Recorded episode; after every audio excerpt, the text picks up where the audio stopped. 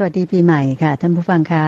เราพบกันในรายการธรรมรับอรุณช่วงของขุดเพชรในพระไตรปิฎกในเช้าวันเสาร์แรกของเดือนมกราคมในปีใหม่ คือเสาร์ที่ 6 มกราคม ปีพุทธศักราช 2567 นะคะ ก็คงจะต้องยังกราบสวัสดีปีใหม่ ท่านผู้ฟังทางบ้านกันอยู่ ไม่ว่าวันเดือนปีจะผ่านไปกี่ปีก็ตาม เราก็ยัง มีการนำเสนอรายการธรรมรับอรุณช่วงของขุดเพชรในพระไตรปิฎกทางสถานีวิทยุกระจายเสียงแห่งประเทศไทย กรมประชาสัมพันธ์ ให้ท่านผู้ฟังได้รับฟังเป็นความรู้เป็นสิ่งที่มีคุณค่า จะประดับสติปัญญาของเรา ทั้งนี้เพื่อให้จิตใจของเรานั้นผ่องแผ้วก็เรียกว่ามีจิตประพัดสอนย้อนกลับไปมีจิตประพัดสอนผ่องใส สว่างสดใส เหมือนธรรมชาติดั้งเดิมของเราอีกครั้งหนึ่งนะคะ แน่นอนค่ะว่าสำหรับการขุดเพชรในพระไตรปิฎกนั้น ดิฉันก็จะนำท่านผู้ฟังทางบ้านไปกราบนมัสการ และรับฟังพระอาจารย์พระมหาภัยบูร์อภิปุโน แห่งมูลนิธิปัญญาภาวนา ท่านได้มาอธิบายสาธยาย ข้อความเนื้อหาในพระสูตรต่างๆ ของพระไตรปิฎกอันทรงคุณค่าของเรา อีกครั้งหนึ่งหรือเหมือนเช่นเคยนะคะ ไปกราบนมัสการพระอาจารย์พร้อมกันเลยดีไหมคะกราบนมัสการเจ้าค่ะพระอาจารย์เจ้าขาเจริญพรเจริญพรสาธุเจ้าค่ะ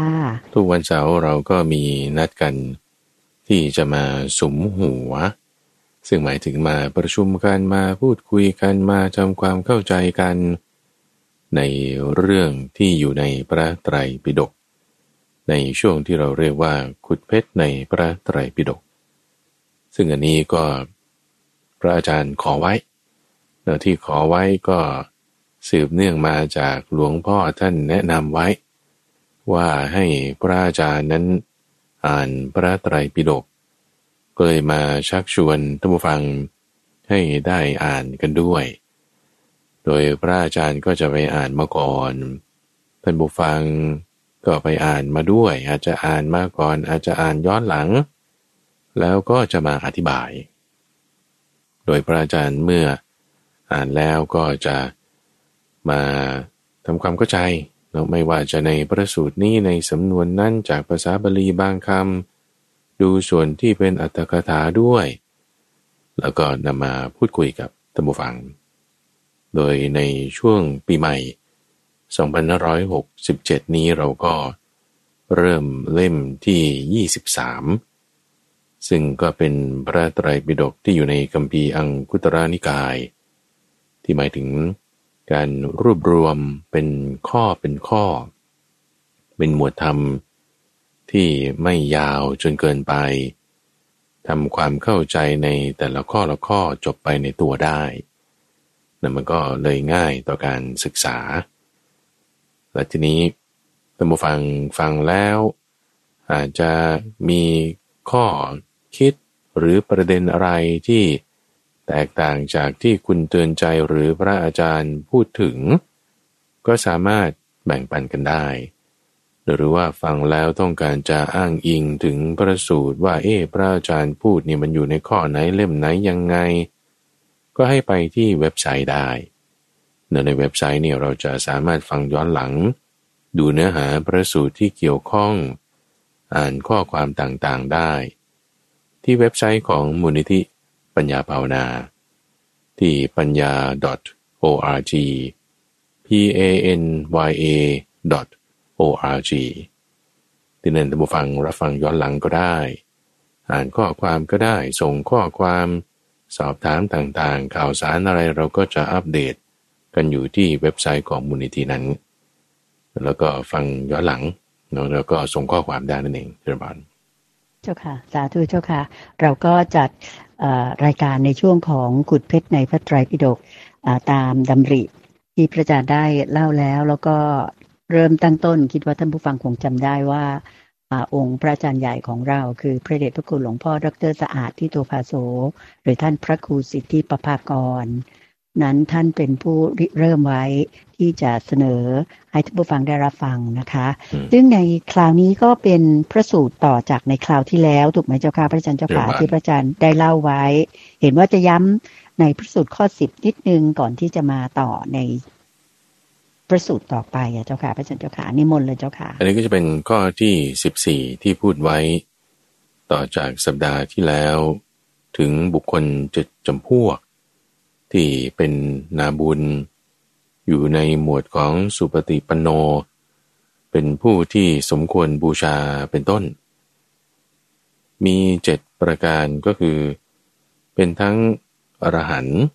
ขั้นอรัตผลเลย แล้วก็มีโซดาปฏิผลด้วย โซดาปฏิมักด้วย ก็เลยอยากจะทำความเข้าใจในห้าคำสุดท้ายในส่วนของโซดาบัน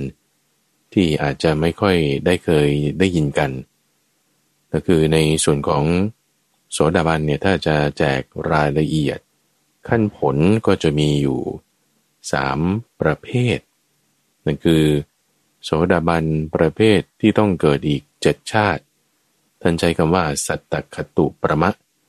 นี่ก็แบบที่หนึ่งมีเกิดอย่างมากเจ็ดชาติไม่มีชาติที่แปด อันนี้คือสิ่งที่เราได้ยินได้ฟังมาเสมอเลยว่า ถ้าหากว่าเราสามารถดำเนินไปจนกระทั่งบรรลุเป็นอริยบุคคลขั้นโสดาปฏิผลแล้วเนี่ยนะเจ้าค่ะเราก็จะเกิดอีกไม่เกินเจ็ดชาติอะชาติที่แปดนี่ไม่มีแน่ เพราะว่าจะเข้าสู่พระนิพพานนะเจ้าค่ะอันนี้จะชินหูกันเลยเจ้าค่ะอันนี้ก็จะมีคำเรียกก็เรียกว่าสัตตกตุปรมะสัตตานี่ก็แปลว่าเจ็ด แล้วก็ถ้าดีขึ้นไปอีกก็เป็นโสดาบันประเภท ที่เกิดอีกสองถึงสามชาติ ก็เรียกว่า โกลังโกละ แล้วก็ถ้าดีขึ้นไปอีก ก็เกิดอีกชาติเดียวก็จะเรียกว่า เอกพีชี เกิดอีกครั้งเดียวที่เป็นมนุษย์ okay. เพราะฉะนั้นก็จะมีเอกพีชี โกลังโกละแล้วก็สัตตกุตุปรมะ นี่คือขั้นผลที่เรามักจะได้ยินกันเนาะ okay. ทีนี้ ไม่ว่าจะเป็นสามแบบนี้แบบใดแบบหนึ่งเนี่ยความเป็นผลออกมาได้ด้วยวิธีการอันใดนี่ตรงนี้เอง ที่พูดถึงในประสูตรนี้ ประสูตรข้อที่สิบสี่ในประการที่สามประการที่สี่และประการที่ห้าประการที่สามที่สี่ที่ห้าเนี่ยเป็นโสดาปฏิผลละ สามสี่ห้าเอาทำไมสามนี่เขาบอกว่าเป็นกายสักขี ประการที่สี่นี่เป็นทิฏฐิปัดประการที่ห้านี่เป็นศรัทธาวิมุตต์เออเอ๊แล้วทำไมไม่เห็นมีคำพูด อย่างที่เคยได้ยินกันมีสตกตุปรมาเป็นต้น เอกพิชีโกลังโกล่าอย่างนี้ เป็นคนละคำพูดกัน แต่ก็คืออธิบายจากมุมมองคนละแบบ ที่พูดถึงว่าเกิดอีกเจ็ดชาตินี่คือจำนวนชาติที่จะไปเกิด ก็จะมาจากหนึ่งชาติจนถึงเจ็ดชาติ นี่คือดูในบริบทของจำนวนชาติ แต่ถ้าผลโสดาปฏิผลนะ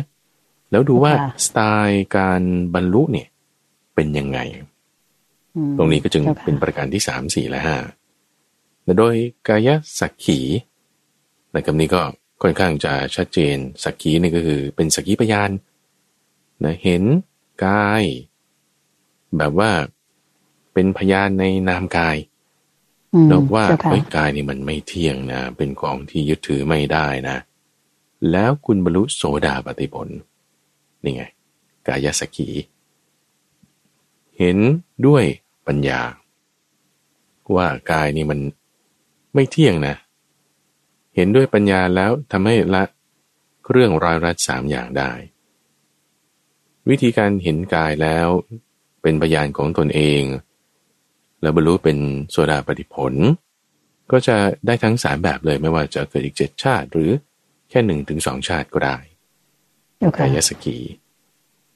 ต่อมาทิฏฐิปัตในทิฏฐิปัตตานี่ก็คือการปรับทิฏฐิให้มันถูกต้อง จากทิฏฐิที่ไม่ถูกไม่ดีเป็นมิจฉาทิฏฐิ ปรับความเห็นให้ถูกต้องว่า โอ้สิ่งทั้งหลายที่เที่ยงไม่มีแต่ทุกอย่างมีเหตุมีปัจจัยมีเงื่อนไขไม่เที่ยงดังนั้นด้วยทิฏฐิความเห็นที่เปลี่ยนแปลงไป จนทำให้เครื่องร้ารัดสามอย่าง สิ้นไปเป็นโสดาปฏิผลขึ้นมา คนที่ปรับทิฏฐิแล้วบละเรื่องร้ายรัดสามอย่างบรรลุโสดาปฏิผลจะเป็นขั้นที่ต้องเกิดอีกเจ็ดชาติเป็นสัตตกตุปรมา หรือจนถึงโกลังโกลาเกิดอีกชาติเดียวก็ได้เหมือนกันเจ้าค่ะนี่คือประการถัดมาประเภทที่สองของโสดาบันสไตล์การความเห็นของเขา ก็คือสไตล์การบรรลุ ใช่ใช่ถูกไหมเจ้าค่ะ เป็นถูกอต้องริยบุคคลเจ้าค่ะและประการที่ห้าอ่าหมายถึงว่าประการที่สามเนี่ยเป็นของโสดาบันขั้นผล ก็เรียกว่าเป็นศรัทธาวิมุตติศรัทธาวิมุตติ วิมุตตินี่คืออมหลุดพ้นหลุดพ้นด้วยศรัทธานั่นคือความมั่นใจในพุทโธธรรมโมสังโฆความมั่นใจแล้วทำให้จิตสงบละความเคลือบแคลงเห็นแย้ง จนทำให้ไอ้เจ้าเครื่องร้ายรัดสามอย่างสังโยชน์สามอย่างสิ้นไปแต่คนที่บรรลุด้วยศรัทธาได้ จนถึงเป็นโสดาปฏิผล จะไปเกิดอีกเจ็ดชาติก็ได้ จะไป มีแบบที่เกิดชาติเดียวก็มี แล้วก็เป็นสตาวิมุตติสามอืเจ้าค่ะประเภทของโสดาปฏิผลสไตล์การบรรลุ ส่วนสองประการถัดมาสองประการสุดท้าย ในหมวดธรรมะข้อที่ 14 คือธรรมานุสารี และสัทธานุสารีแล้วก็ว่านุสารีก็คือหมายถึงเล่นไปตาม เล่นไปตามอะไร ถ้าศรัทธานุสารีก็คือเล่นไปตามศรัทธา ถ้าธรรมานุสารีก็คือเล่นไปตามธรรมะคำว่าเล่นไปตามศรัทธาก็คือเอาศรัทธานำซึ่งถ้าเอาศรัทธานำที่คุณจะได้ก็คือได้โสดาปฏิมักยังไม่ได้โสดาปฏิผลนะอืมอ่าเจ้าค่ะ เพราะว่าถ้าจะเป็นโสดาปฏิผล คุณต้องมีปัญญาใส่เข้าไปด้วย จะเอาศรัทธาอย่างเดียวไม่ได้ ถ้าคุณเป็นผู้เล่นไปตามศรัทธาคือศรัทธานุสารีแล้วใส่ปัญญาลงไป บรรลุทำได้ก็จะเป็นขั้นผลโสดาบันนะ ที่เรียกว่าเป็นเจ้าค่ะศรัทธาวิมุตติไงอืมอืมเจ้าศรัทค่ะธาวิมุตติออกมา บรรลุด้วยศรัทธาอ่านะเจ้าใช่ค่ะแต่ต้องใส่ปัญญาค่ะด้วยแน่นอนเนาะเจ้าค่ะส่วนธรรมานุสารีคือเล่นไปตามธรรมหมายถึงคำสอน หมายถึงแนวทางในการปฏิบัติ แล้วคุณใส่เข้าไปทำเข้าไปเล่นเข้าไปเนี่ย จะออกมาเป็นธรรมานุสารี หรือไม่ก็เป็นกายสักขีก็จะหมายเพราะว่าธรรมานุสารีเนี่ยเป็นมรรคไงเจ้าค่ะอ่าเป็นโสดาปฏิมาใช่ไหมแล้วจะผลที่จะออกมาเนี่ยคุณจะเป็นประเภทไหนเป็นผลโสดาผลเนี่ยก็จะเป็นประเภททิฏฐิปาดหรือไม่ก็กายสักขีในส่วนของธรรมานุสารีอืมขั้นเจ้าค่ะมรรคก็จะออกมาผลแบบนี้ เพราะฉะนั้น ในข้อที่ 14 ว่าด้วยบุคคลที่ควรแก่ของบูชาของนำมาถวาย ก็หมายถึงตั้งแต่โซดาปฏิมาจนถึงอรันตผลได้หมดเลยนะได้หมดเลยอืมเจ้าอค่ะริยะบุคคลสี่คู่แปดจำพวกนั่นเองนะแล้วก็ในหลาย ๆ เคสนะบางทีเราก็จะเห็นในธรรมะหมวดสี่ข้อ ก็จะพูดถึงเฉพาะ โสดาบันสกทาคามีอนาคามีอรหันต์อ่าแบบนั้นก็มี ในเจ้าค่ะที่นี้เจ็ดข้อก็จึงเอาอริยบุคคลคู่สี่เนี่ยมาแจกแจงในอีกบทพยัญชนะหนึ่ง คือถ้าบอกว่าท่านผู้ฟัง หรือว่าคุณเตือนใจอ่านดูหลาย ๆ ที่เนี่ย เราจะค่อนข้างสังเกตเห็นสไตล์การบรรยาย หรืออธิบายของพระพุทธเจ้าได้ เนอะว่าเรื่องเดียวกันเนี่ยแต่ว่าท่านอธิบายได้หลายสไตล์มากเลยเนอะอธิบายเป็นสี่ข้อ ก็ใช้คำนี้ อธิบายเป็นเจ็ดข้อโอ้ก็หยิบเอาตรงนั้นบ้างหยิบเอาตรงนี้บ้างมารวมกันแจกกันอย่างนี้ ได้เป็นเจ็ดข้อสี่ข้อห้าข้อหกข้อแปดข้อก็มีเนอะโดยใช้หัวข้อเดียวกันเนอะแต่รายละเอียดไส้ใน หยิบเอาส่วนนั้นบ้างส่วนนี้บ้าง แล้วก็ทำให้ความรู้เรามันกว้างขวางล่ะเนาะเจ้าค่ะอะนี่คือข้อที่สิบสี่ข้อที่สิบสี่อธิบายเพิ่มเติมจากเมื่อสัปดาห์ที่แล้ว เจ้าค่ะทำให้กระจ่างขึ้นเยอะเลยเจ้าค่ะ พระอาจารย์เจ้าค่ะเป็นบานกับขอบพระคุณอย่างสูงเจ้าค่ะ ถัดมาในข้อที่สิบห้าว่าด้วยบุคคลที่ตกน้ำเปรียบด้วยบุคคลที่ตกน้ำชื่อพระสูตรว่าอุททะกูปะมาสูตร อุทกะก็คือน้ำนั่นเองปะมะก็คือเปรียบเทียบเนือเปรียบเทียบด้วยคนที่ตกน้ำเจ็ดจำพวกด้วยกัน ท่านก็เปรียบเทียบอย่างนี้นี่คือ ถ้าสมมติว่าท่านผู้ฟังไปอ่านมาทั้งพระสูตรแล้วเลยเนี่ยนะอ่านมาทั้งพระสูตรแล้วเนี่ย จะเข้าใจแนวทางการอธิบายของพระพุทธเจ้าแล้วแล้วท่านเปรียบเทียบอย่างนี้สมมติตกน้ำตุ้มปึ้ง ตกแล้วจมดิ่งหายไปเลย นี่แบบที่หนึ่งเช่นว่าคุณกระโดดน้ำลงไปเนี่ยนะกระโดดลงแม่น้ำกระโดดลงทะเลไปเงี้ยกระโดดลงเอ้าไม่โผล่ขึ้นมาเลยท่านหายไปเลย นี่ก็คนประเภทแรก จมแล้วจมเลย หายไปเลย ส่วนอีกคนหนึ่ง โดดลงมาแล้วโผล่ขึ้นได้เฮือกหนึ่งแล้วก็จมไป หายต้อม หายมิดเลยโผล่ขึ้นครั้งเดียวนี่ก็แบบที่สอง บางคนประเภทที่สองคนอีกประเภทหนึ่ง โดดลงแล้วโผล่ขึ้นแล้วยังลอยตัวอยู่ได้บ้าง ลอยตัวแบบว่า คือเกือบถึงจมูกแล้วอะลอยตัวแบบไม่สามารถทำอะไรได้อีกลอยอยู่งั้นเฉยๆ no หยุดอยู่ หยุดอยู่คือไม่ได้ไปไหนนั่นคือตะเกียกตะกายมากเลย ส่วนประเภทที่สี่โผล่ขึ้นแล้วยังมองดูทิศทางได้ เราหาพยายามหาทิศทางดูว่า จะไปทางข้างหน้าข้างหลังข้างซ้ายหรือข้างขวา ว่าฝั่งมันอยู่ตรงไหน เจ้าค่ะเราพยายามหามองดู ก็หมายความว่าไอ้จุดที่คุณโผล่ขึ้นแล้วเนี่ยคุณได้ขยับสูงขึ้นมาอีกเท่าไหร่เนี่ยถ้าระดับน้ำมันพอๆกับจมูกเลยกำลังสำลักสำลักอยู่เนี่ย ก็คือหยุดอยู่เฉยๆถ้าสูงขึ้นมาอีกคุณก็จะพอมองไปในทิศทางข้างหน้าได้บ้างใช่ไหมนั่นคือประเภทที่สี่ส่วนประเภทที่ห้านี่ คือเห็นทางแล้วว่าจะไปทางนี้เตรียมที่จะไปละเตรียมตัวที่จะว่ายเข้าสู่ฝั่งละรู้ว่าทางไหนเป็นฝั่งละนี่คือประเภทที่ห้าประเภทที่หกนี่รู้ว่าฝั่งไหนเป็นฝั่งแล้ว ตรงไหนที่ทางไหนที่จะต้องไปแล้ว แล้วก็หาที่เกาะ หาที่พึ่งได้เช่นว่ามีไม้ คุณก็เกาะไม้ พยายามที่จะว่าย ข้ามไปได้ หรือมีห่วงยางหาห่วงยางได้ หาที่เกาะได้คือได้ที่พึ่งได้เพื่อที่จะเข้าสู่ฝั่ง แล้วก็ประเภทสุดท้ายคือประเภทที่เจ็ดเปรียบเหมือนกับบุคคลที่ขึ้นถึงฝั่งแล้วเราขึ้นถึงฝั่งแล้วตัวแห้งแล้ว สบายแล้วเราไม่จมอยู่ในน้ำแล้วอ่าใช่ค่ะเจ้าค่ะอันนี้คืออุปมา อุปมา อุปมาเปรียบด้วยคนเจ็ดจำพวกแบบนี้เราเปรียบเทียบกับอุปมยอุปมยในอุปมยของสัตว์โลกนั่นเอง สัตว์โลกที่อยู่ในโลกนี้ เราจะเป็นหญิงเป็นชายเป็นคนแก่หรือเด็กหรืออะไรก็แล้วแต่ โดยอุปมาเนี่ยท่านเอาคุณธรรมคือศรัทธา หิริ โอตบะวิริยะ และปัญญา ศรัทธาหิริโอตปะวิริยะปัญญาสิ่งเหล่านี้คืออะไรนะถ้าเราจำได้ในหมวดธรรมห้าข้อที่เราศึกษาผ่านมานะท่านเรียกข้อนี้ว่าอินทรีห้าก็มี อินทรีห้าของพระเสขะหรือพละห้าของพระเสขะก็หมายถึงว่า คนที่ยังต้องศึกษาอยู่ยังไม่ได้บรรลุธรรมอ้าวคุณมีธรรมะห้าอย่างเนี่ย มันจะเป็นตัวที่ทำให้เกิดพลังได้ เพราะฉะนั้นพลังในการที่เราจะไปต่อกำลังในการที่เราจะเดินหน้า ความสามารถในการที่เราจะก้าวไปตามทาง ในธรรมะวันในนี้ในที่นี้ เปรียบเหมือนกับ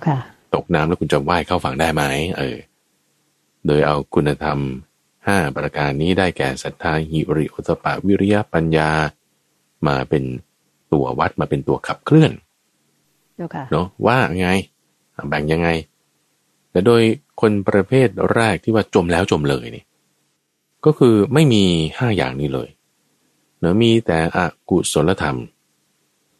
เต็มไปด้วยธรรมะฝ่ายดำที่เป็นกุศลเนี่ยไม่มีเลยแล้วก็แบบศรัทธาก็น้อยฮิริโทตปาก็ไม่มีความเพียรก็ไม่ได้ปัญญาเนี่ยก็เป็นมิจฉาทิฏฐิ จมแล้วก็หายต่อมไปเลย หาไม่เห็น นี่คือแบบที่หนึ่งคือมืดบอดไปเลยนะมืดไปเลยดำไปเลย เจ้าค่ะอ่าเจ้าค่ะ ส่วนคนที่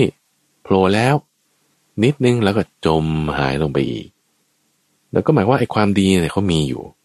มีศรัทธาอยู่หิริโอตปะวิริยปัญญาเนี่ยมีอยู่ มีดีในกุศลธรรมทั้งหลาย แต่ว่าสิ่งเหล่านั้นเนี่ย มันไม่คงที่ไม่เจริญ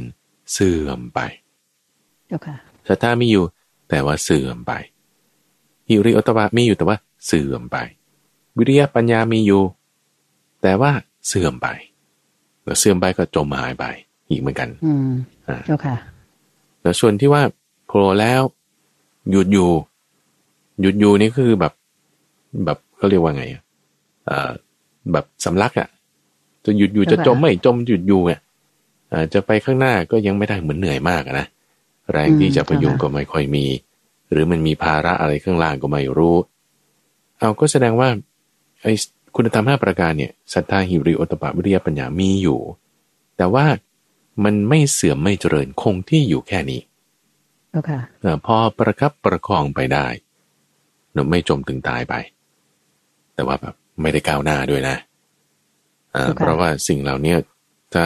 คุณในใจดูดีๆ มันจะไม่ได้มีสมาธิอ่าไม่ได้มีสติ เนอะสติสมาธิไม่มีมีแต่วิริยะแล้วมีแต่หิริโอตปะซึ่งไอ้ข้อเนี้ยบางที ท่านก็ยังเคยพูดถึงว่า พระภิกษุอยู่ป่าอยู่เขาบางที มีจิตใจคิดอยากจะศึก แต่ก็พยายามจะรักษาพรหมจรรย์ไว้ด้วยน้ำตา ทั้งที่น้ำตานองหน้าเราก็ยังมีคุณธรรมห้าประการนี้นะ แต่ว่าแหมบางทีมันจิตใจมันว้าวุ่นวุ่นวายแล้วก็คุณธรรมห้าประการนี้มีอยู่ แต่มีอยู่คงที่อยู่ไม่เจริญขึ้นไม่เสื่อมลงไป นี่คือประการที่สามเนี่ยเปรียบเทียบอย่างนี้ ส่วนคนที่ว่าโผล่ขึ้นแล้วเหลียวมองดูไปทิศต่างๆ ได้ว่าเอจะเป็นยังไงจะเป็นยังไงจะไปทางไหนจะไปทางไหน แล้วก็เปรียบเหมือนกับว่าศรัทธาหิริโอตปะวิริยปัญญามีละ มีดีด้วยในกุศลธรรมเหล่านี้ จนกระทั่งสามารถละเครื่องร้ายรัดสังโยชน์สามอย่างได้ แล้วเป็นโสดาบัน ในที่นี้คือขั้นผลเลย เป็นโสดาปฏิผลอืมเจ้าค่ะ ก็คือประคับประคองตัวได้ไม่ให้จมแล้วไง ไม่ให้ไปอืมทางที่เป็นอกุศลละคือถ้าจมไปเนี่ยคือทำอกุศลไปตกนรกไปไม่ดีละ แต่คุณมีกำลังพอเพียงที่จะพยุงตัวให้ลอยอยู่ได้แล้วก็เห็นมองดูทิศทางว่าจะไปทางไหน อันนี้คือโสดาบันละเจ้าค่ะ รู้ว่าทิศทางนั้นคือฝั่งละแต่ว่ายังไม่มีอะไรเกาะยังไม่ได้เตรียมตัวอะไรจะข้ามไปได้เมื่อเป็นโสดาบันที่ท่านเปรียบอย่างนี้ เจ้าค่ะอ่าก็คุณธรรมห้าข้อคือพละห้าในแบบพระเสขาเนี่ยมีขึ้น มีกำลังเพิ่มขึ้นละเจ้าค่ะถัดมาพวกที่ว่ารู้ทิศทางแล้วเราก็เตรียมตัวที่จะไปละเริ่มเก็บกำลังหรือว่าจะวางแผนอะไรจะทำยังไงเตรียมตัวที่จะข้ามไปเนี่ย ก็เปรียบ เหมือนกับว่า มีราคะโทสะโมหะเบาบางน้อยลงด้วยนั่นคือเป็นสกทาคามี เป็นพระอริยบุคคลประเภทที่สองเจ้าค่ะมีศรัทธาหิริโอตปะวิริยะปัญญาอย่างดี ในกุศลธรรมแต่ละอย่างละอย่างนั้นและสังโยชน์สามอย่างได้มีราคะโทสะโมหะเบาบางเป็นสกทาคามีนั่นนี่คือเตรียมตัวที่จะข้ามไปละ ซึ่งไอ้ลักษณะที่ว่า พอเราดูตรงเนี้ยเนี่ยนะที่ว่ายังค่ะยังจมอยู่ในน้ำยังไม่ได้จะข้ามไปได้เนี่ยอุปมาตัวเนี้ยจะเห็นได้ว่า พระพุทธเจ้านี่ฉลาดมากในการที่จะเปรียบเทียบนะว่าไอ้การที่เรายังจมอยู่ในน้ำยังไม่ได้จะขยับไปไหนเลยเนี่ย คือยังเป็นผู้ที่ยังชุ่มอยู่ด้วยกามอืมชุ่มอเจ้ายู่ค่ะด้วยกาม ในขณะที่ถ้ามาแบบได้ที่พึ่งแล้วฉันจะว่ายเข้าฝั่งแล้วอะ ฉันกำลังจะว่ายเข้าฝั่งเนี่ยคือคุณก็ จะออกจากกามแล้วไงอืมและจึงเป็นจ้าค่ะอ่าประเภทที่หกในประการที่หกว่าละสังโยชน์ห้าอย่างได้เป็นอนาคามีแล้ว แต่ถ้าละสังโยชน์เบื้องต่ำห้าอย่างได้เนี่ยคือกามเนี่ยคุณจะต้องเบาบางลงละจะเริ่มยินดีในการไม่บริโภคกาม ยินดีในการประพฤติปรหมาจารย์มีราคะโทสะเรียกว่าปฏิฆะแล้วก็การมราคะเบาบางลง แล้วก็จะเป็นสังโยชน์ ข้อที่สี่แล้วก็ข้อที่ห้าแต่สังโยชน์ห้าประการล่าได้ ก็คือการลดลงเนอมาประพฤติพรหมจรรย์แล้วก็เปรียบกับคนที่ได้ที่พึ่ง เช่นได้ห่วงยาง ได้ที่เกาะ มีที่จับที่อาศัยกำลังจะว่ายเข้าสู่ฝั่งละเจ้าค่ะเริ่มสบายละก็คือตัวที่จะจมอยู่ในน้ำเนี่ยก็ลดลงแต่ ความที่จะชุ่มอยู่ด้วยกามนั้นก็น้อยลง อืมเจ้าค่ะจนกระทั่งก็คงจะเดากันได้ว่าถ้าถึงฝั่งแล้วขึ้นบกไปได้และนี่ก็คืออารหันต์เลย เจ้าค่ะอ่ามีการทำให้แจ้งซึ่งเจโตวิมุตติปัญญาวิมุตติในลักษณะที่ให้อาสวะมันคงอยู่ไม่ได้ ดับไปได้ โดยอาศัยศรัทธาหิริโอตปะวิริยะปัญญา ก็ขึ้นสู่ฝั่งตัวแห้งเนอะไม่ต้องเกิดอีก ก็คือบรรลุพระอรหันต์นั่นเองนะเจ้าค่ะใช่เจริญพันสานี่ธุคืออุเจ้าปค่ะมาทั้งหมดอ่าเจ็ดประการข้อสังเกตหนึ่งที่ท่านผู้ฟังอาจจะดูแล้วเห็นได้นั่นคือเรื่องของเปรียบน้ำนั่นคือความที่เราต้องตัวเปียกชุ่มอยู่เนี่ย คือเรื่องของกามหรือเรื่องของกามที่มันท่วมทับขนาดไหน แต่ถ้าคุณถูกกามบีบคั้นมากเลยนี่ ดึงลงไปเลย หรือว่าจมหายไปเลย ไม่โผล่ขึ้นเลยแต่ตกอยู่ในอำนาจของกามจนกระทั่งว่า งงหัวไม่ขึ้นอะเจ้าค่ะถูกมันบีบคั้นต้องแบบด้วยเอ่อความอยากในกามแล้วก็ทำไม่ดีอ่าไม่ได้เข้าใจ สิ่งที่เป็นกรรมดีกรรมชั่วไม่มีที่ดีถูกต้อง ก็มีแต่ธรรมะสีดำจมแล้วจมไปเลยอืมเจ้าค่ะ กามเนี่ยจึงเป็นลักษณะที่ท่านใช้คำสรรพนามคำคุณศัพท์ที่จะพูดถึงโดยกันว่าท่วมทับนะถูกกามท่วมทับ ชุ่มอยู่ในกามแล้วก็เป็นลักษณะของของน้ำแบบนี้จมลงไป อืมเจ้าค่ะ โอเค นี่คือข้อที่สิบห้าเจ้าค่ะ ข้อที่สิบห้าต่อมาในข้อที่สิบหก ข้อที่สิบหกข้อที่สิบหกสิบเจ็ดและสิบแปดนี่พระอาจารย์อยากจะอธิบายไปพร้อม ๆกัน โดยจะเริ่มจากข้อที่สิบหกเป็นแพทเทิร์นก่อน และสิบเจ็ดสิบแปดนี่มันจะก๊อปปี้มาจากข้อที่สิบหกเลย โดยแนวการอธิบายของข้อที่สิบหกเป็นต้นเนี้ยพระพุทธเจ้าก็จะเอาหัวข้อที่เราได้พูดกันตั้งแต่ข้อที่สิบสี่แล้วข้อที่สิบสี่ที่พูดถึงว่าบุคคลเจ็ดจำพวกที่ควร แก่ของนำมาถวายนำมาต้อนรับทักษิณาทานทำอัญชลีเป็นนาบุญของโลกนั่นคือเอาส่วนท้ายของบทสังฆคุณมา เอาส่วนท้ายของบทสังฆคุณมาเนี่ย แล้วใส่ในข้อที่สิบสี่นี้พูดถึง รายละเอียดของอรัตตผลแล้วก็โสดาปฏิมาโสดาปฏิผล รวมกันให้ได้เจ็ดข้อใช่ไหม นั่นคือประการข้อที่สิบสี่เนาะ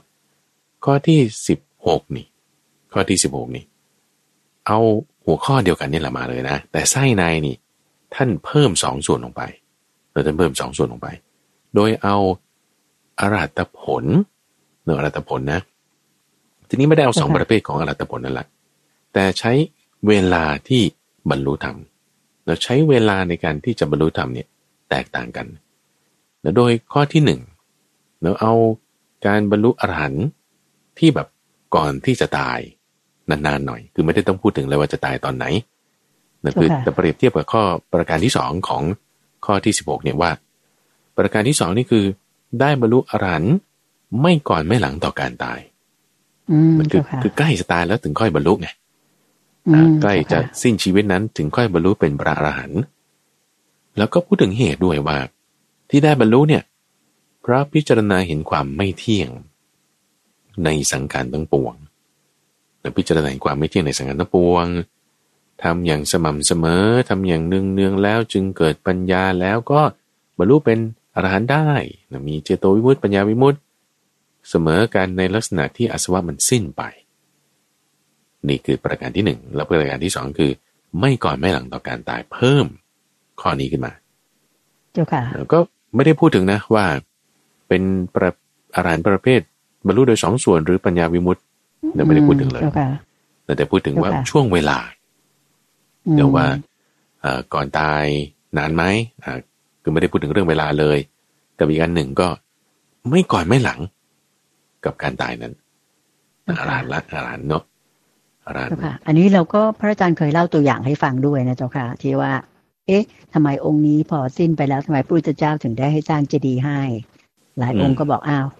บรรลุแล้วเหรอแต่พระเจ้าบอกว่า ท่านบรรลุแล้วอะไรอย่างเงี้ยก่อน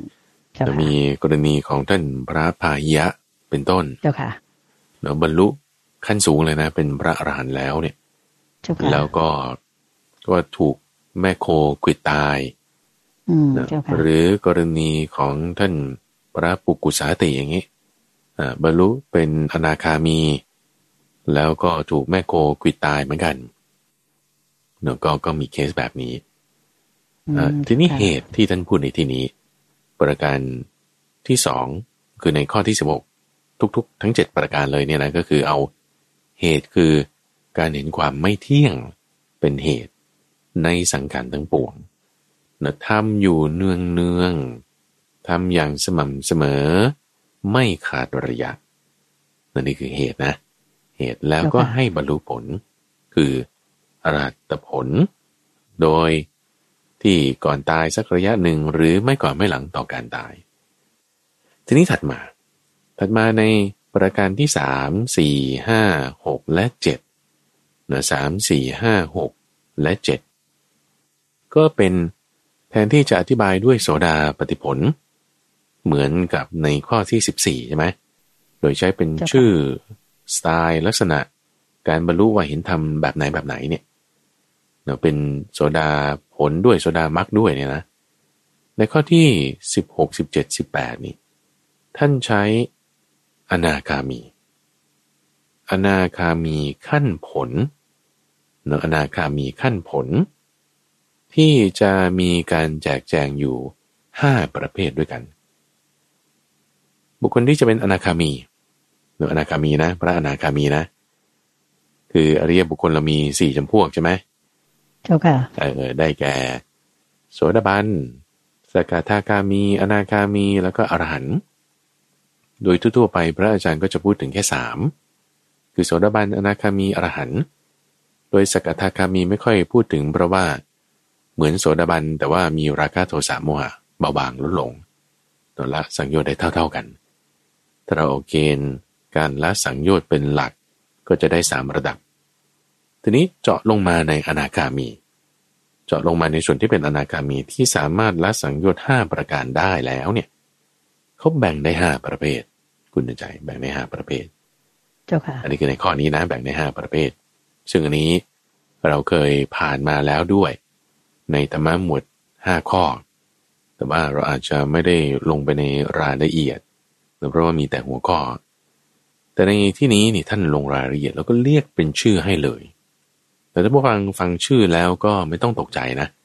แต่พระอาจารย์จะอ่านชื่อให้ฟังก่อนแล้วก็จะอธิบาย ถึงว่าเจ้าค่ะชื่อนั้นเนี่ยหมายถึงยังไงยังไงเนาะก็ในประการ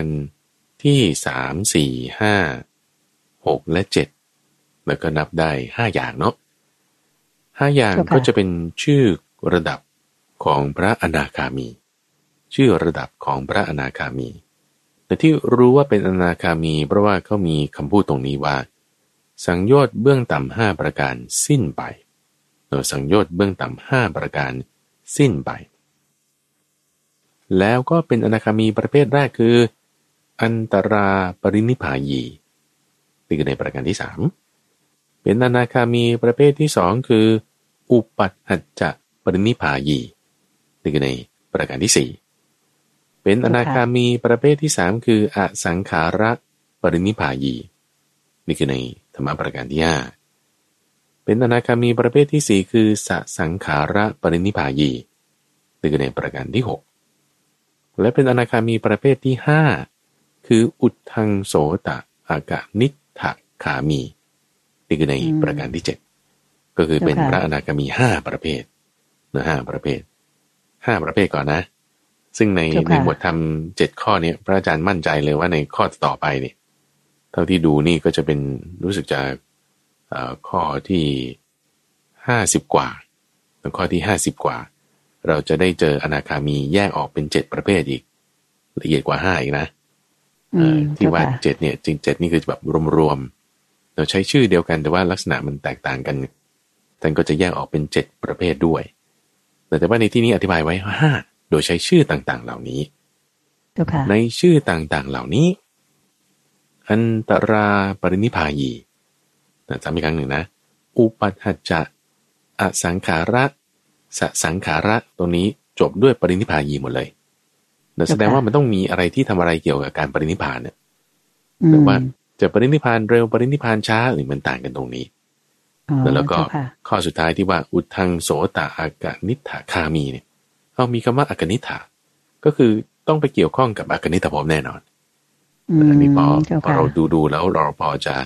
จะเดาสับเดาได้อ่าเดาสัเจ้าบค่ะได้เจ้าค่ะอ้าวก็ลองมาดูกันว่า พระอนาคามีห้าประเภทนี้เป็นยังไง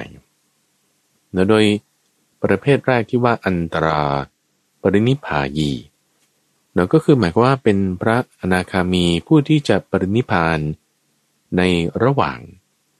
คือเกิดในสุทธาวาสภพใดภพหนึ่งแล้ว อายุยังไม่ถึงกึ่งเนอะอายุยังไม่ถึงกึ่งก็ปรินิพพาน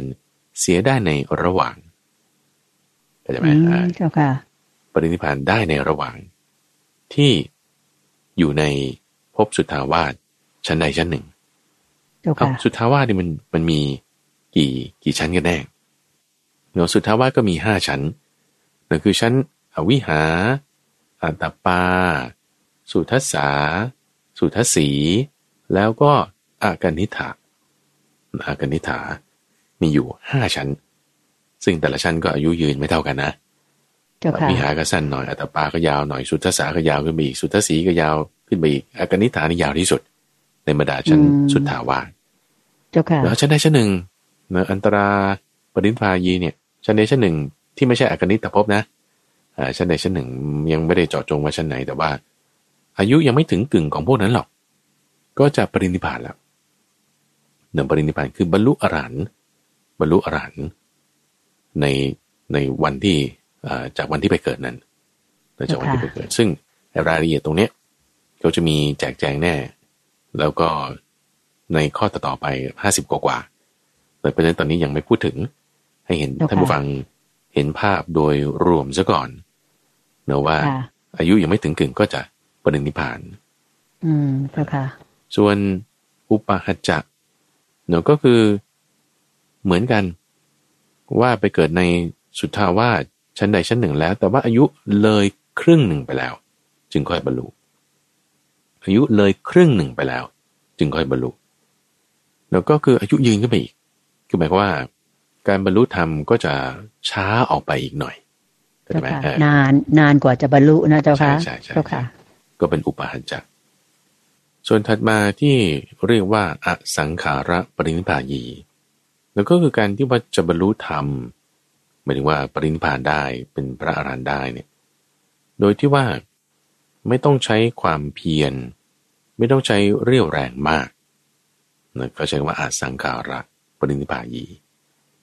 ก็จะต้องมาเปรียบเทียบกับว่าที่ต้องใช้ความเพียรเรี่ยวแรงมาก ก็คือสสังขาระปรินิพพายี เจ้าค่ะนั่นก็คือประการที่ 5 ประการที่ 6 เป็นพระอนาคามีประเภทที่ 3 ประเภทที่4นั่นคืออสังขาระหรือสสังขาระใช้ความเพียรไม่เท่ากันเจ้าถ้าอค่ะสังขาระไม่ต้องใช้ความเพียรมากสสังขาระต้องใช้ความเพียรมากและถึงจะบรรลุ เป็นพระอรหันต์ได้ในภพที่ไปเกิดนั้นๆ นั้นๆอืมเจ้าโอเคค่ะนะอืมถัดมาประการที่เจ็ดธรรมะประการที่เจ็ดคือพระอนาคามีประเภทที่ห้าโดยที่เรียกว่าอุทังโสตะอากานิทะคามี และชื่อนี้ก็บอกชัดเจนนะว่าจะไปเกิดในชั้นอากานิทภพนั่นคือชั้นสุดทาวาสที่สูงที่สุด แล้วก็จะปรินิพพานในภพนั้น ซึ่งอากนิตภพนี้ก็อายุยืนที่สุดเลยเนอะอายุเจ้าค่ะยืนที่สุด แล้วก็จะต้องอยู่นานพอสมควรนานๆกว่าเพื่อนนะว่างั้นเถอะนะเพราะฉะนั้นก็จะเจ้าค่ไล่กันไปไล่กันไปเดี๋ยวไล่กันไปตามอายุของภพนั้นนั้น เจ้าค่ะอืมเหตุๆปัจจัยที่ทำให้ได้เป็นอนาคามี ในในที่นี้ ก็เหมือนกันกับสองประการแรกคือเหเห็นความไม่เที่ยง เห็นความไม่เที่ยง เห็นความไม่เที่ยงในสังขารทั้งหลายว่าไม่เที่ยงทำอย่างเนืองๆทำอย่างสม่ำเสมอทำอย่างไม่ขาดระยะแหมแล้วได้เป็นอนาคามีไงประเภทต่างๆห้าประเภทนี้ อืมเจ้าค่ะ ซึ่ง คุณธรรมเหตุปัจจัยที่พูดถึงการเห็นความไม่เที่ยงเนี่ยถ้าเราได้ศึกษามาตั้งแต่ในเล่มแรกเลยนะเล่มแรกนี่อาจจะแบบหมวดสองหมวดสามเนี่ย เราจะได้เคยผ่านตาข้อนี้แน่นอนดีว่า ผลอนิสงส์ของการพิจารณาเห็นความไม่เที่ยงเนี่ยหนึ่งคือ จะทำให้บรรลุอรหันต์ในปัจจุบันนี่พูดคำนี้ก็คืออยู่ในประการที่หนึ่งของประสูตรข้อที่สิบหกนี้เลยเหรือ บรรลุอรหันต์ไม่ก่อนแม่หลัง ต่อการตายนี่ไง อยู่ประการที่สองนี่เลยนั่นประการที่สองของข้อที่สิบหกนี้นั่นประการที่สองหรือถ้าไม่บรรลุอรหันต์ก็เป็นอนาคามีเนื้ออนาคามี อนาคามีก็คืออยู่นี่เลย ประการที่สามสี่ห้าหกเจ็ดเป็นอนาคามีห้าประเภทนี้อันใดอันหนึ่งเจ้าค่ะนั่นเองอ้าวก็นี่ไงคือ คุณจะแจกแบบสามอย่างก็ได้ หรือจะแจกแบบเจ็ดอย่างนี้ก็ได้หรือเจ็ดอย่างตามนัยยะของข้อที่สิบหกถ้าจะเอาหัวข้อนี้แจกเจ็ดอย่างตามนัยยะของข้อที่สิบสี่ก็ได้ หรือว่าจะปรารบถึงเหตุไหม หรือจะสไตล์การบรรลุ หรือจะพบที่ไปเกิด หรือจะเอาแบบอายุเนาะที่อยู่ในภพนั้นๆแล้วก็ได้หลายนัยยะ หลายนัยยะก็จะทำให้เห็นว่า ธรรมะของพระพุทธเจ้าเนี่ยมันเชื่อมโยงจนหมดเชื่อมโยงกันหมด แล้วก็อธิบายด้วยแง่มุมมุมมองต่างๆกันไปนะเจ้าค่ะทำให้เราเห็นความละเอียดในแต่ละประเภทด้วย ซึ่งโยมคิดว่าท่านผู้ฟังทางบ้านหลายท่านอาจจะเหมือนกับโยมเตือนใจ ว่าวันนี้เพิ่งจะรู้ว่าแต่ละขั้นนั้นเนี่ยก็ยังมีว่า เป็นแยกสไตล์ของการที่จะบรรลุแล้วก็แล้วก็มีประเภทต่างๆ อย่างที่พระอาจารย์ได้ชี้แจงมานะเจ้าคะเริ่มต้นเลยก็คือโสดาปฏิผลเนี่ยเจ้าค่ะก็มีห้าอะไรอย่างเงี้ยนะเจ้าค่ะพอมาอนาคามีนี่ก็มีอีก ก็จะให้เห็นว่าเอ่อการบรรลุหรือสไตล์การบรรลุช่วงเวลานั้นก็เป็นพระพุทธองค์ก็แจกแจงไว้อย่างละเอียดทีเดียวว่าเอ่อใครจะบรรลุช้าเร็วอย่างไรเนี่ยก็มีชื่อต่างๆกันไป อธิบายให้เห็นอย่างแจ่มแจ้งเลยนะเจ้าค่ะพระเจ้าค่ะใช่เจ้าค่ะ ก็เลย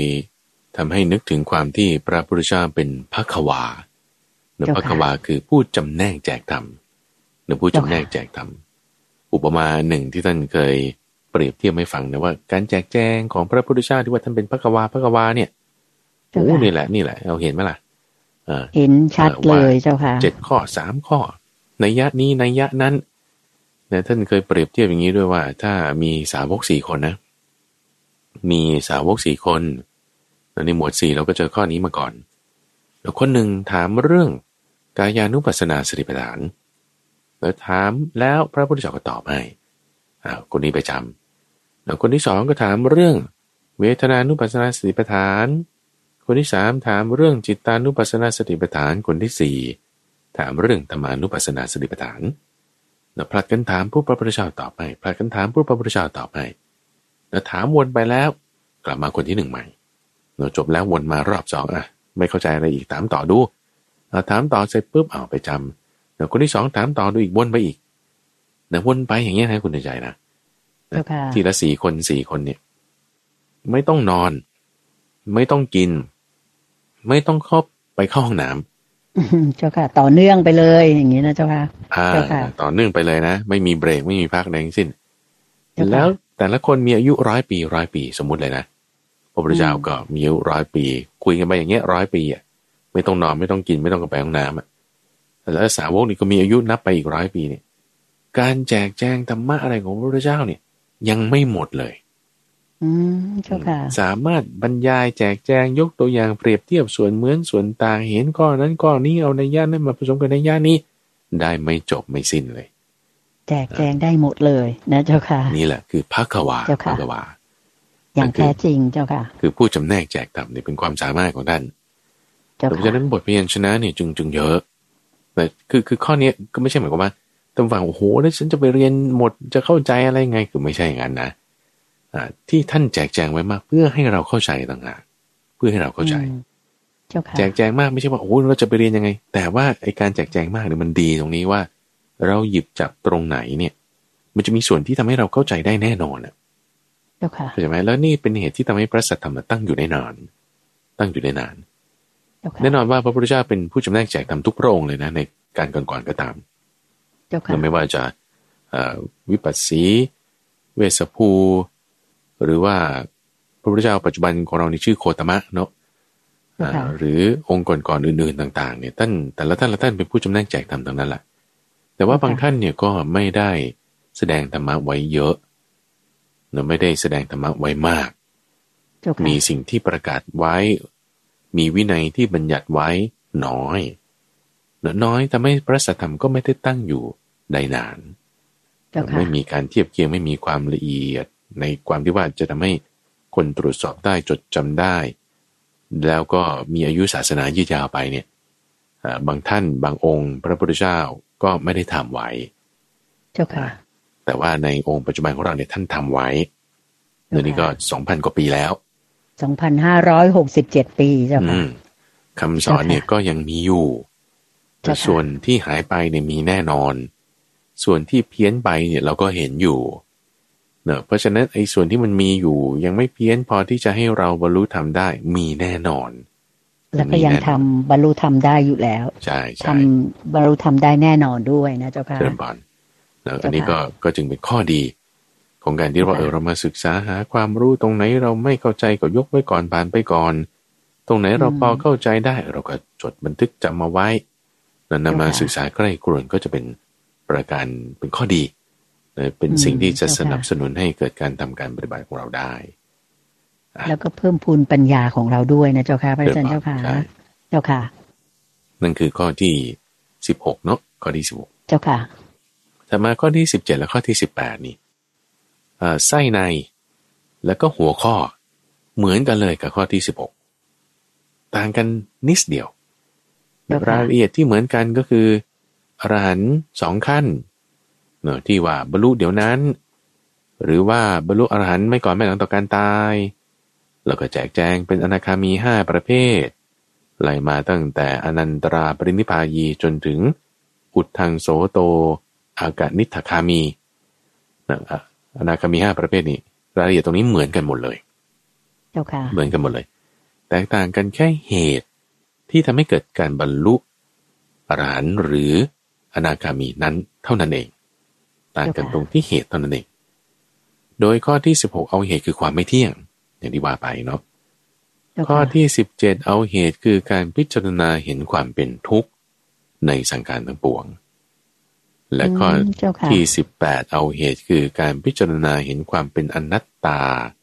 ในสังขารทั้งปวง เห็น pattern ไหมเออเห็น pattern ปะอืมเจ้าค่ะ ก็อันนี้จังใช่ไหมคือไม่เที่ยง ทุกขังคือเป็นทุกข์ อนัตตาเออคือความเป็นอนัตตา ก็เอาไตรลักษณ์ผสมผสมกันกับสิ่งนี้ได้อีกโอ้โห สุดยอดค่ะเอาไตรลักษณ์แต่ละข้อไม่เที่ยงเป็นทุกเป็นอนัตตา เนอะมาแจกประกอบกันกับผลคืออรหันต์แล้วก็อนาคามีอย่างเงี้ยก็ออกมาเป็นข้อที่สิบหกสิบเจ็ดและสิบแปดเป็นสามข้อตรงนี้ เพราะฉะนั้น มันก็จะดีอะถ้าเราจะอธิบายถึงความไม่เที่ยงเป็นทุกข์เป็นอนัตตาเนี่ย คุณพิจารณาเห็นในสังการทั้งปวงเนี่ยทำยังไงเพราะว่าสามข้อนี้เป็นปฏิปทา แต่เป็นข้อปฏิบัติเป็นระบบของการปฏิบัติ ที่เป็นที่สบายต่อการบรรลุนิพพานเป็นที่สบายต่อการบรรลุนิพพาน เห็นถึงความไม่เที่ยงนั่นก็อยากจะทบตรงนี้สักนิดหนึ่งนะคิดว่าท่านผู้ฟัง คือทำความเข้าใจในทั้งสิบหกสิบเจ็ดสิบแปดเนี่ยก็เห็นแง่มุมของอันนี้จังมันมาผสมกับอริยบุคคลได้ด้วยเหมือนกันในขั้นสูง ตั้งแต่อนาคามีขึ้นไปด้วย แล้วก็ก็จะมาเทียบเคียงกับข้อที่สิบสี่ที่เป็นอริยบุคคลตั้งแต่ขั้นต้นเลยโสดาปฏิมาก็ได้ด้วยเนาะไอ้เจ้านิจังไม่เที่ยงคือดูที่เหตุปัจจัย ดูที่เหตุปัจจัยว่าถ้ามันอาศัยสิ่งอื่นเกิดอะ อะตัวมันเนี่ย มันไม่ได้เกิดด้วยตัวมันเองอะ เอออันนี้คือความที่มันเป็นอนัตตาคือไม่ใช่อัตตาตัวตนของมันเอง แต่ขึ้นอยู่กับสิ่งอื่นเนาะอัตตาตัวตนแบบนี้นี่คือในยาที่หนึ่งหรือจะเป็นอัตตาตัวตนแบบที่ว่าเราถือว่านี่เป็นของเราเป็นตัวเราก็ไม่ได้นี่คือในยาที่สองที่เป็นอนัตตาอนัตตา ดูที่เหตุ แล้วถ้าเหตุเปลี่ยน ตัวมันก็ต้องเปลี่ยน เหตุเปลี่ยนตัวมันก็ต้องเปลี่ยนไอ้ความที่มันตัวมันที่ต้องเปลี่ยนเนี่ย มันคือไม่เที่ยงเพราะมันขึ้นอยู่กับเหตุไงมันไม่ได้เป็นอัตราตัวตนมันเอง ความไม่เที่ยง ไม่ใช่เกิดเฉพาะตอนที่มันเปลี่ยนแปลงแล้วเท่านั้นนะ ความไม่เที่ยงเกิดตั้งแต่มันยังไม่เกิดด้วยซ้ำแต่มันต้องอาศัยเหตุปัจจัย เช่น หลอดไฟมันดับอยู่อย่างเงี้ยใช่ไหมแต่คุณเอาหลอดไฟไปใส่ ใส่กับเบ้ามันแล้วใช่ไหมยังไม่ได้เปิดไฟนะอ่าแต่เขาดีไซน์ไว้แล้ว ถ้าคุณเปิดไฟเนี่ยมันติดทันทีตั้งแต่ยังไม่เปิดไฟไอ้ไฟที่มันยังไม่เกิดมันก็ไม่เที่ยงแล้ว อืมก็อะไรนะอ๋อก็เพราะมันต้องอาศัยสวิตช์เนี่ยอาศัยหลอดอาศัยกระแสไฟฟ้า เออมันไม่เที่ยงตั้งแต่มันยังไม่เกิดแล้วคุณพอคุณเปิดปุ๊บแสงสว่างยังไม่ดับเนี่ยตั้งแต่มันยังมีอยู่เนี่ยมันเกิดขึ้นเนี่ยไม่เที่ยงแล้ว มันคงอยู่มันก็ไม่เที่ยงด้วย ไม่ใช่ไปรอว่าโอ้ยไฟขาดแล้วจึงบอกโอ้ยังไงไม่เที่ยงเออมันช้าไปเจ้าค่ะ อ่า มันไม่เที่ยงตั้งแต่มันยังมันยังไม่เกิดนู่นอ่าตั้งแต่ดีไซน์มาแล้วจ้าค่ะ อันนี้พระอาจารย์ย้ำบ่อยมากเลย ว่าความไม่เที่ยงนี่ไม่ใช่ว่า เห็นมันแตกหักเสียหาย หรือว่าตายไปแล้วเราค่อยมาบอกว่า โอ้ของมันไม่เที่ยงเลยไม่ใช่นะเจ้าค่ะเจ้าค่ะแล้วก็ในเรื่องของความเป็นทุกข์เนี่ยก็หมายถึง การที่มันทนอยู่ในสภาพเดิมไม่ได้เมื่อว่าถ้าเหตุมันเปลี่ยนแปลงไปแล้วใช้มันคงอยู่ในสภาพเดิมเหมือนเดิม มันไม่ได้อ่ามันต้องมันต้องเปลี่ยนตามเหตุตามเงื่อนไขไอ้ความที่มัน คงอยู่ไม่ได้มองจากมุมเนี้ยคือความเป็นทุกข์ความเป็นทุกข์ไม่ว่าจะเป็นสุขเวทนาก็เป็นทุกข์ไม่ว่าจะเป็นทุกขเวทนาก็เป็นทุกข์เห็นมันคงอยู่อยู่เนี่ย เหมือนเที่ยงเนี่ยจริง ๆ มันไม่เที่ยงไอ้นี่มันเป็นของเราเนี่ย เรามีชื่อมีกรรมสิทธิ์อยู่มันเป็นอนัตตา เนี่ย ให้ให้มองสวนกัน คือมองความจริงข้อนี้เราทำอยู่บ่อยๆ ท่านบอกว่าให้ตั้งมั่น ตั้งใจมั่นเนือง สม่ำเสมอ ไม่ขาดระยะ มีปัญญาอย่างรู้ในข้อนี้ แล้วก็จะทำให้เกิดการบรรลุธรรมเป็นเรียบบุคคลตามขั้นตามขั้นได้นั่นเองเจ้าค่ะเจ้าค่ะ สาธุเจ้าค่ะ เราก็จะเห็นถึงความที่เป็นพักวา หรือความเป็นผู้ที่เป็นอาจารย์ของมนุษย์ของเทวดาของพรหมทั้งหมดเลยของ องค์สมเด็จพระสัมมาสัมพุทธเจ้า พระพุทธโคดมของเรา ว่าคำสอนของพระองค์ท่านนั้นเนี่ยแจกแจงมาอย่างละเอียดมากเลย อันนี้โยมมองว่าเป็นเหมือนกับท่านแจกแจงหรือว่าทำคำสอนออกมาให้ละเอียดในแง่มุมต่างๆ เนี่ยเหมือนกับให้ต้องกับจริตของแต่ละบุคคลหรือปัจเจกบุคคลนะเจ้าค่ะที่ว่าแต่ละคนมีจริตในการที่จะเข้าถึงหรือบรรลุธรรมเนี่ยแตกต่างกันไป ดังนั้นพระองค์ท่านก็จะตะล่อมเรียกว่า ทุกทุกทิศทุกทางอะเจ้าค่ะเหมือนจุ่มแหที่พระอาจารย์เคยเคยเอ่อเคยพูดให้ฟัง ว่าจุ่มแหเนี่ยมันจะรวมแหทั้งหมดเลยไม่ว่าสาวไปตรงไหนก็สุดท้ายก็คือพระนิพพาน คือคำสอนสูงสุดเหมือนกันนะเจ้าค่ะเจ้าบานเจ้าค่ะสาธุเจ้าค่ะก็คือในข้อที่เราพูดมาตั้งแต่ข้อที่สิบสี่เนาะสิบห้าสิบหกสิบเจ็ดแล้วก็สิบแปดจบในวันนี้เจ้าบานเจ้าค่ะ เวลาในรายการเหลืออยู่นิดนึงนะเจ้าค่ะพระอาจารย์เจ้าค่ะก็พบกันปีใหม่แล้ววันนี้เป็นวันที่ 6 มกราคม ปีพุทธศักราช2567 เป็นวันขึ้นปีใหม่แล้ว โยมก็อยากจะขออนุญาตก่อนจากกันไปในเช้าวันนี้ เรียนท่านผู้ฟังว่าอย่าลืมนะคะ ว่าเรามีกิจกรรมพบปะ ประจำปีเพื่อเพิ่มพูนความหวังและปัญญาให้เป็นสิริมงคล ในปีใหม่พุทธศักราช 2567 นี้ เรียกกันว่าขุมทรัพย์แห่งใจ ในวันอาทิตย์ที่ 21 มกราคม 2567 คือปลายเดือนนี้ เวลา 9นาฬิกาถึง 12นาฬิกาณหอประชุมกองทัพเรือ ส่วนกิจกรรมจะมีอะไรบ้างนั้นนิมนต์พระอาจารย์ได้เรียนย้ำนิดหนึ่งเจ้าค่ะนิมนต์เจ้าค่ะเชิญพนโดยผู้ฟังถ้าจะไปร่วม กิจกรรมพบปะผู้ฟังประจำปีกลุ่มทรัพย์แห่งใจนี้ก็ลงทะเบียนก่อนลงทะเบียนนี่ก็คือเป็นลักษณะว่าเราแจ้งจำนวนเท่านั้นเองที่เราจะไป โดยให้ไปที่เว็บไซต์ปัญญา .org p a n y a org ที่นั่นก็จะมีหน้าให้ลงทะเบียน หรือว่าปัญญา .org/new year เราจะเป็นหน้าให้แจ้งข้อมูล แล้วก็กิจกรรมในวันนั้นที่ 21 มกราคม เราก็จะเริ่มรับลงทะเบียนตั้งแต่8โมงเช้าในหอประชุมกองทัพเรือถนนอรุณนมริน โดยจริง ๆ ตั้งแต่ตีห้าเลยเนาะในรายการธรรมารับรุณเนี่ยเราก็จะจัดรายการสด แล้วก็รับสายจากท่านผู้ฟัง ตั้งแต่วันที่ 20 21 แล้วก็ 22เสาร์อาทิตย์จันทร์สามวันด้วยกันสามวันด้วยกันโดยวันเสาร์อาทิตย์ก็คุยกับคุณเดินใจ วันจันทร์ก็พูดคุยกับคุณทรงพล แล้วก็ท่านผู้ฟังที่ถ้ามาร่วมกิจกรรมแต่ภารกิจของเราก็คือฟังธรรมแล้วรับของขวัญ เสียงดวงธรรมกำจัดความกังวลใจ แล้วก็ค้นหาสมบัติในจิต เพื่อทำปี 2567 นี้ให้เป็นปีที่ดีที่สุด ด้วยหลักธรรม 4 ประการ ก็อยากให้ท่านผู้ฟังที่รับฟังรายการอยู่ในพื้นที่ที่พอจะเดินทางไปได้ แล้วก็ไปพบกันคุณเดินใจก็จะไปด้วยคุณสมบูรณ์ก็จะไปด้วย แล้วก็มีการถ่ายรูปกันมีการรับของขวัญ มีการเสี่ยงดวงธรรมด้วย ในวันที่ 21 นั้นเชิญบอลเจ้าค่ะ น่าสนใจมากเลย ท่านก็ลงทะเบียนเข้ามาได้เลยนะคะ การลงทะเบียนนี้ไม่ใช่ว่าจะเสียค่าใช้จ่ายใด ๆนะคะ ท่านผู้ฟังคะขอให้ลงทะเบียนเพื่อที่จะรับทราบจำนวนผู้คนเราจะได้จัดเตรียมทั้งสถานที่โต๊ะเก้าอี้ต่างๆ ให้เรียกว่าพร้อมเพรียงสำหรับท่านอำนวยความสะดวกให้ท่าน รวมทั้งอของว่างต่างๆที่จะให้ท่านได้ได้เเรียกว่าร่วมในงานของเราก็รับทานกันให้ทั่วหน้าเลย แล้วก็ของขวัญที่พระอาจารย์จะแจกให้ด้วย ก็จะได้นำมาให้พร้อมเพรียงมากพอกับจำนวนคนที่จะไปนะคะ ย้ำกันอีกครั้งหนึ่งนะคะ ลงทะเบียนได้ที่ปัญญา .org หรือปัญญา .org แล้วก็ slash new year ก็คือปีใหม่นั่นเองนะคะสำหรับวันนี้เวลาหมดลงแล้วค่ะ คิดว่าคงจะต้องขอถือโอกาสนี้นำท่านผู้ฟังทางบ้านกราบขอบพระคุณ และกราบนมัสการลาพระอาจารย์พระมหาภัยบูร์อภิปุโน แห่งบุรณิธิปัญญาภาวนา ด้วยเวลาเพียงแค่นี้นะคะกราบขอบพระคุณและกราบนมัสการลาเจ้าค่ะพระอาจารย์เจ้าค่ะเจริญพรเจริญพราธุเจ้าค่ะ